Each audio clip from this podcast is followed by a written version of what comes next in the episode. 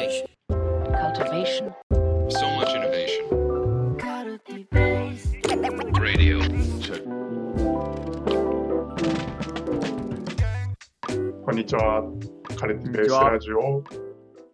かぶっちゃいましたね。すみません。カルティベースラジオの、えーファシリテーションですね。今日もやっていきたいと思います。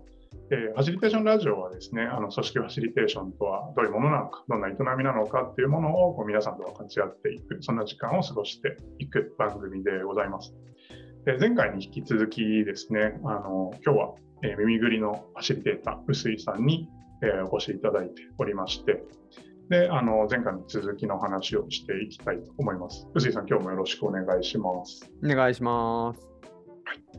で前回はですね、あの、臼井さんが今、耳ぐりの中でどんなことを担っているのかだとか、これまでどんなキャリアを歩んできたのかっていうところ。で、えっと、話の中でこう出てきたキーワードとしては、こう子供の学びからこう大人の学びにこう興味が移って、まあ、必要、そっちが必要だと思って興味が移り変わってきたっていう話だったりとか、あとは、あの、藤井さんはキャリアの中で、そのアーティストの皆さんとこう関わる機会が多くて、で、今もそのアーティアートによるこう組織開発っていうものをこう実践したり、あの探求したりっていうことをこうやっているっていう話をあの前回あの聞いてきました。でまあ、その中でも、あの、臼井さんのこう芸風として見えてきたのが、ファシリテーターの芸風として見えてきたのが、こうアートキュレーターのような関わり方で、こうプロジェクトを触発していくっていうような話をこうしてくださったかなと思っているんですけれども、なんか臼井さん、補足とかあればお願いしたいんですけれど、いかがですか？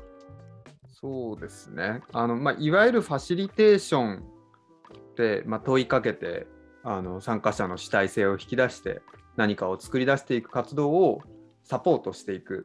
みたいなあのところがあると思うんですけどなんかそのアートによる組織開発とかアートによるファシリテーションって言った時になんかはって思う人も結構どういうことっていうあのイメージがあのあると思うんですよね。なんか、なんて言ったらいいんだろうな。いや、ポテトチップスと牛乳は合わないだろみたいに思う人もいるじゃないですか。まこれ一緒に食べたことある人は結構合うって分かる人もいると思うんですけど、ただアートとファシリテーションの相性みたいなのがなんかよく分かんないの人もいるのかなと思うと、ちょっとなんか解説補足しておくと、まあ、アートって言った時に2つ意味合いがあってあの1つは演劇であるとかダンスであるとか絵画であるとか、まあ、そういう表現活動っていうような意味合いですよね。だから例えばあの、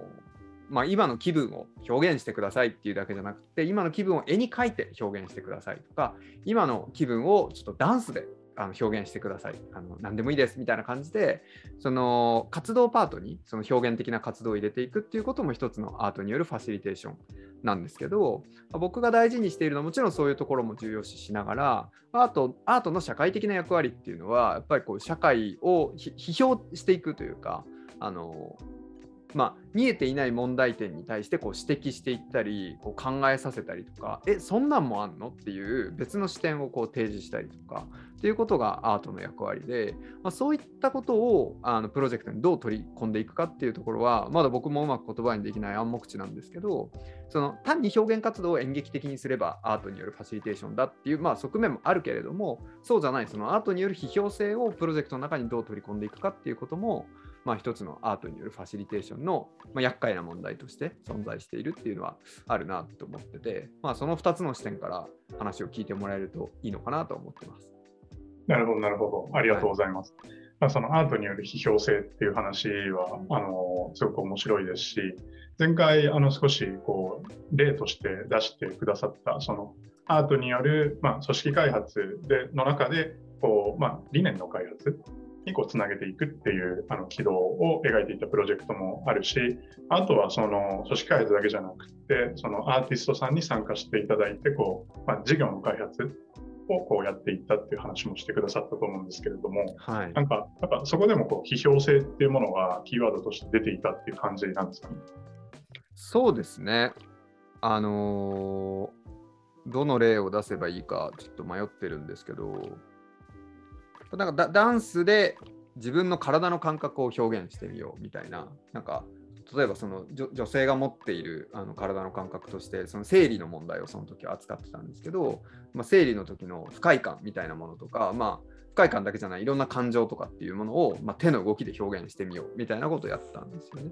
でその時になんか、まあ、単に、まあ、その問題自体がその批評性と表現活動っていう両面を含んでいるなと思ってて、まあ、生理の話って社会的にずっとタブー視されてきて、まあ、組織内でもカジュアルに言葉にできないとか会話できないとか男性の前だと遠慮してしまうとかそういうことがある時にそれを言葉を使わずに手手で表現するっていうことをやることによってあのそれが表に出ていくっていうこと自体にある種の批評性というかあのがあの機能してたかなとは思ってますね。まあ、なんかそういうことがなんか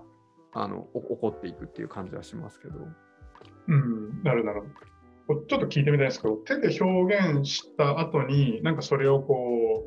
う、何こう言語化してみるとか、なんかどう感じたのか、やってみてどうだったみたいなのもあるんですか？そうですねあのその手で表現した後にその表現されたものについてあの対話するパートもあるし、まあ、その前に他の人の表現を見ながらちょっと自分も真似してみるみたいなことをやるんですよ。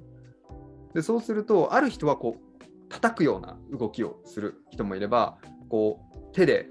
こうラジオなんで手の動きをあれしないしないといけないですけどこう指先をふわふわっと動かしてなんかこうもやもやした違和感みたいなものを手で表現する人もいてでその動きっていうのを真似してみるとまた感じるものがあるっていうことがあるのでまあ自分の感覚と違うであるとかちょっと近しいものがあったりとかなんかそういうところを対話していくことで、まあ、体の感覚の多様性みたいなところに議論を向けていくっていうような感じですね。うん、なるほどなるほど。それはやっぱりこう正面からそのテーマを扱うときと、まあ、比べるとその変化があるというか、まあ、批評性っていうものが加わるっていうこともあるし、なんか他のこう、なんていうんですかね、こう面白さとか違いみたいなのもあったりするんですか？そうですね、まあ、例えばその生理とかサニタリー用品の開発みたいな時に、まあ、ターゲットをこうグリッドに分けてセグメント化してみたいなことやって、まあ、こういうタイプの課題を持ってる人に対するソリューションを作りましょうみたいにこうロジカルに整理していくことはできるんだけれどもその体の感覚の多様性っていうのを、まあ、十数人のワークショップだったんですけどそこで感じちゃった時になんかセグメントっていうことの意味合いがこう崩れていくみたいな感覚があってなんかそのやり方自体がちょっと、ま、この取り組み方として方向性違うんじゃないかみたいなことに気づいていく。っていうよりはもっとこの多様な感覚自体多様な感覚があるっていうこと自体に私たちはどう向き合っていくかっていうそういうスタンスの方が重要なんじゃないかっていうことにこう問題の目が向いていくみたいなところがあって一回そっちまで潜った後にここが大事だよねっていうところをうまく言葉にならないけど多分ここだよねっていうふうに言ってじゃあそこをこう大事にしていくアイディアとかあの発想ってどういうことができるんだろうって次につないでいくみたいな形にファシリテートしてったって感じですかね。なるほど。いや、はいめっちゃ面白いですね。なんかそのすすごくこう言語化が難しい領域の話を今そうですね。はい。思ったんですけれど、でも、ゆえにこう、その、まあ、例えばこう言葉にするだとか、何かのこうフレームワークに当てはめるっていうこう営みをすることによって、まあ、こう考えの整理にはなるとか、そのうん。議論が発散して収束するっていうこう軌道を描いていくのはその難しくなくなる要因になっていくっていうのはありつつもただなんかそのプロセスの中でこう見失ってしまっている視点だとか、まあ、それこそこう批判性の観点だとかっていうものをその、まあ、アートっていうこう、まあ、力学というか考え方を取り込むことによってこうすくい上げていくだとかまたこうテーブルの上にあの置き直すことができるっていうふうには聞こえてきたんですけれどうんなんかそういった感覚ですかね。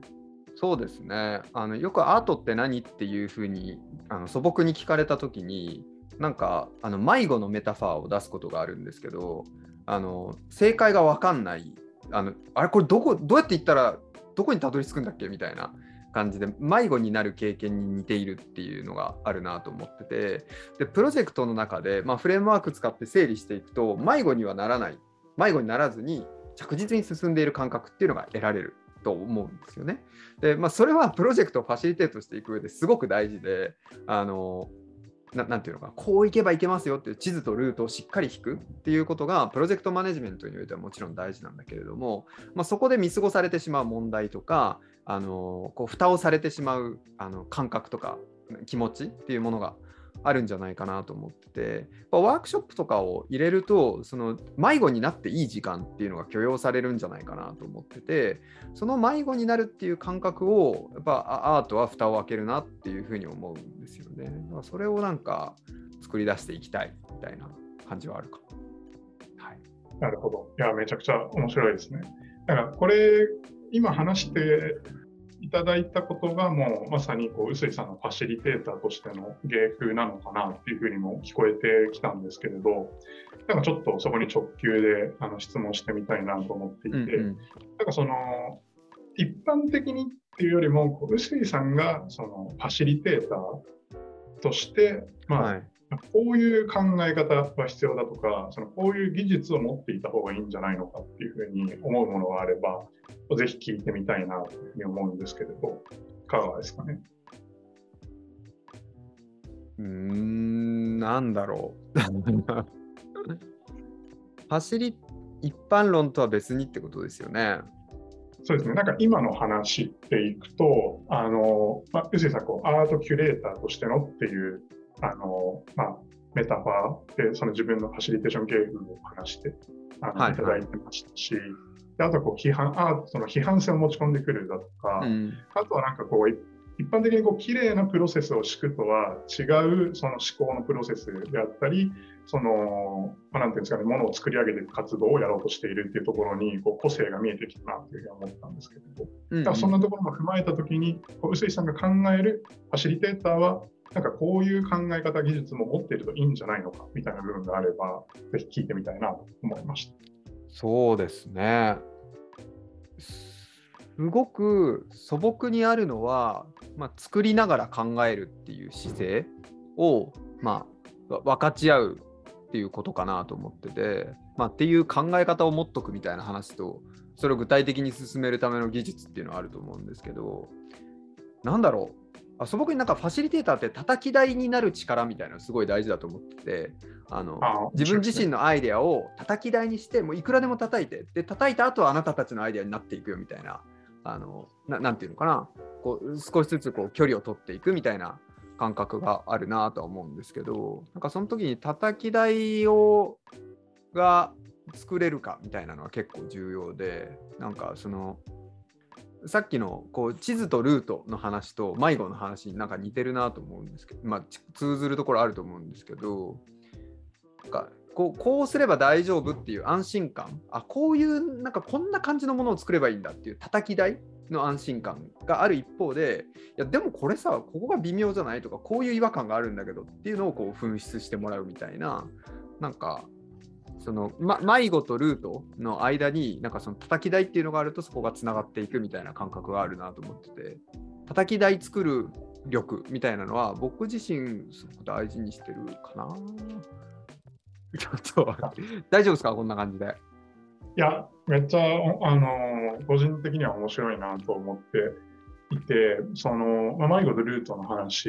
は、あのーなんていうんですかね、一つこう、ファシリテーションというものを考える上で、の参考になるなっていうふうにも、もちろん思いましたし、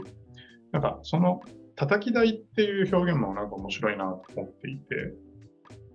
なんていうんですかね、こう、批判を批判性をこうアートによって取り込むっていうのも一つのこう叩き台として考えているのかなっていうふうにもちょっと思っていてなんかやっぱりこう何か、まあ、ルートがあった時にそれをこう疑うっていう姿勢って誰かが持ち込まないと生まれないっていうようなものってあったりするなと思うんですよね。でこれもなんかやっぱり誰かがこう一回やってみるとかその、まあ、規範として持ち込んでみるっていうものが必要になるなと思っていてでなんかそういったこう姿勢とかスタンスを見て見せていくっていうのもこう一つの叩き台なのかなっていうふうに思ったんですけれどなんかそういったところもやっぱり含まれてますかね？うん、やっぱり、あのーひ批判するってどう批判的に考えてみるみたいなことってどういうことなのかっていう、まあ、身振りのあのサンプルがあの一つその場にあるっていうのはすごく大事かなと思って、まあ、そこを僕自身がやることもあるしそのアーティスティックな振る舞いをしてくれる人にそのロールを渡しておくプロジェクトにおいて。っていうのはあるかなって思うのとその批判して迷子になるっていうルートのその迷迷子の入り口を開けるんですよねそこで批判によって。でその迷子の入り口を開けるんだけど帰ってくるところはどこなんだろうかっていう風になっていった時に帰り道のなんかなんていうのかなこう叩き台みたいなか帰る時の糸口になる叩き台みたいなところをまあ、あのファシリテーターがまた提示するとかあの問いかけによってそこを提示していくっていうのは両方あるなっていう感じがしますね。なるほど、なるほど。確かになんかこう、批判、クリティカルにこう物事を考えとか見るっていうのは重要だとは言いつつも、こう何でもかんでも批判してしまうとか、その批判することが是となりすぎるっていう力学も、うん、逆にこう怪しいという部分もあるのかなっていうふうに今聞いてて思いました。そう、ね。うん、そういったあの、あの、うん、あどうぞどうぞ。あこの言葉を使うと分かりやすいかなって思ったのは最近とある方と議論していて出てきた言葉なんですけど、まあ、逸脱と適応みたいな話かなと思ってて、うん、まあ、批判ってこう逸脱の扉を開けるんですよね、まあ、商品開発の目的こうだったと思うんだけどいやでもこういう視点から考えるとそこじゃないじゃんっていうふうにしてこう、ま、迷子になるその迷子の扉を開けてしまう。その迷子ルートに逸脱してしまうっていう状況を作り出す。でもなんかその逸脱してるとだんだん楽しくなってくるみたいな感覚が作ってくると、まあいいんだろうなと思うんですけど、まあ、その後に本筋にもうどうやってその逸脱したアイデアだったり思考だったり探索だったりっていうのを適用させていくかっていうあのルートもあるなと思っててで適用っていうのは本来の目的に回収してしまうあの搾取してしまうっていうことではなくてその逸脱で発見された豊かないろんな知見やアイデアや視点っていうものをそのプロジェクトの目的にこう目的にすり合わせて新しい目的を作っていくっていうプロセスだと思うんですけどそのなんか批判的なこう逸脱の足場と適応の足場を両方作っていくっていうのはあるんじゃないかなっていう気がしますね。なるほ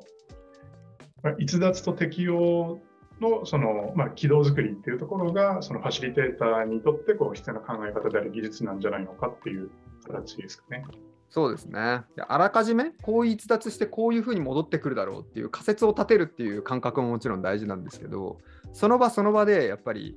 あ、これもっと逸脱させた方がいいなっていう時に逸脱の足場をこう組み立てるっていう時と、あ、この辺で適用に戻していかないとやばそうだなっていうふうにして、適用の足場をかけるっていう、その辺の現場嗅覚みたいなものも、ファシリテーターには必要かなとは思います。はい、なるほど。逸脱と適用をこう事前のそのデザインでも考えて獲得していって、はい、まあ、実際のこうファシリテーションを行う場面においても、まあ、こう常にそれをこう行き来する、あの柔軟に行き来するっていう声をやっているっていう感じですかね。そうですね。はい。うん、い